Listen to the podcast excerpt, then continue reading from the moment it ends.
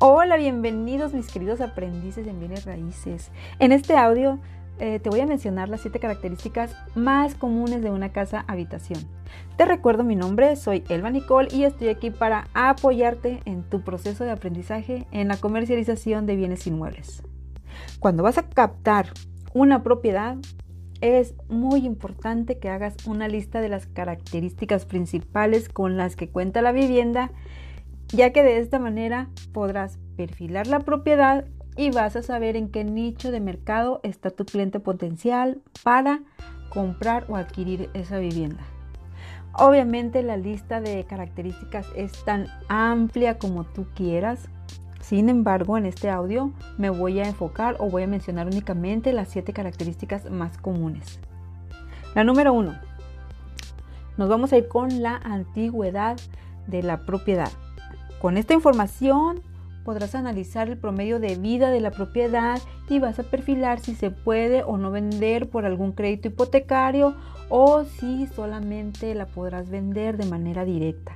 Y en el número 2, vamos a enfocarnos en el número de habitaciones. Con este dato podrás determinar si se la vas a ofrecer a una familia de 3, 4, 5 integrantes, a un matrimonio que va iniciando su vida en común o a una persona que se está independizando. Y nos vamos al número 3. Aquí vamos a revisar el número de baños.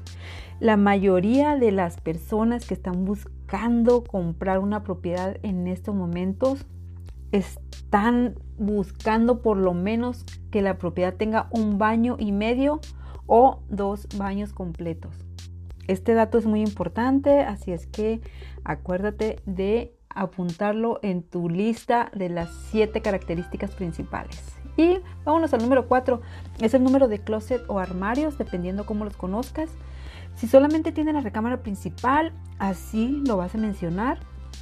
Puede que tenga en todas las recámaras.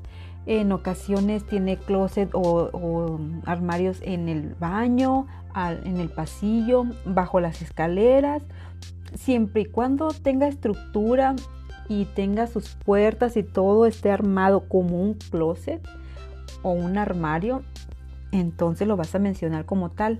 De lo contrario, vas a mencionar que son espacios para guardar, para que después no tengas problemas. Vámonos al número 5, que es la cocina. ¿Qué incluye la cocina? Es muy importante que menciones específicamente lo que mencione la, lo, que incluye la cocina. Puede ser que únicamente incluya los gabinetes y eso es lo que vas a ofrecer. En algunas otras ocasiones incluye, como su nombre lo indica, cocina integral, todo lo que tenga, todo lo que conlleva, que incluye refrigerador, estufa, lavavajilla, horno de microondas, etcétera. Pero si no cuenta con nada de eso, debes de ser de verdad muy específico con lo que se queda la propiedad. Porque cuando somos compradores pensamos que nos vas a entregar una cocina integral lista para llegar y cocinar. Y no, no es así. Muchas veces es únicamente los gabinetes y en ocasiones ni eso. Cuando no incluye ni siquiera gabinetes, entonces menciona un espacio para cocina porque eh, los consumidores siempre esperan que les des algo completo. Nos vamos al, a las áreas comunes, ese es el número 6. En esto vamos a incluir todo aquello que sea el punto de reunión o encuentro de la familia o, las de las personas que, que vivan en esa propiedad. Puede ser la sala, el cuarto de estar, el cuarto de televisión. En algunas ocasiones puedes incluir una biblioteca, siempre y cuando la biblioteca también sea para uso de todas las personas que habitan esa propiedad. En ocasiones puede ser que la, biblioteca únicamente sea para la persona que trabaja, que haga, que haga su trabajo desde casa, entonces ahí sí nada más este, descartas esa, esa característica, pero también igual en ocasiones se puede incluir. Y vámonos al número 7, el espacio para cochera. Si tiene espacio para un auto o para dos autos, para tres, para los que sean, debes mencionarlo específicamente también cuántos espacios hay y si el área es cerrada o el área es abierta. Suele pasar que cuando solamente tiene espacio para un auto y a un costado hay un jardín este, mencionamos que hay espacio para dos o tres autos y no. El jardín es otra característica de la propiedad y en este momento estamos eh, mencionando el espacio para cochera o para autos.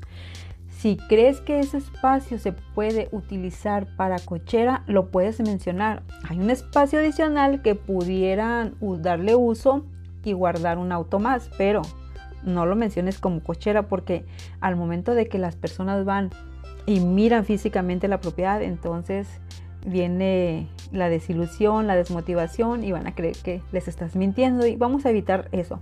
Vamos a ser muy honestos con nuestros clientes y vamos a, vamos a ofrecer únicamente lo que tengamos disponible. Eh, y pues bueno, estas son las siete características más comunes que tiene una casa habitación. Eh, por supuesto que vamos a encontrar algunas que tengan muchísimas más características, pero estas son las que comúnmente te va a preguntar un cliente cuando está interesado en una vivienda que tienes en tu inventario. Eh, te recuerdo que si tienes alguna duda, envíamela a mi correo, lo voy a dejar aquí abajito en la, en la caja de descripción del audio. Y si tienes alguna sugerencia o algún tema del que quieras aprender, con gusto puedo hacer contenido sobre ese tema.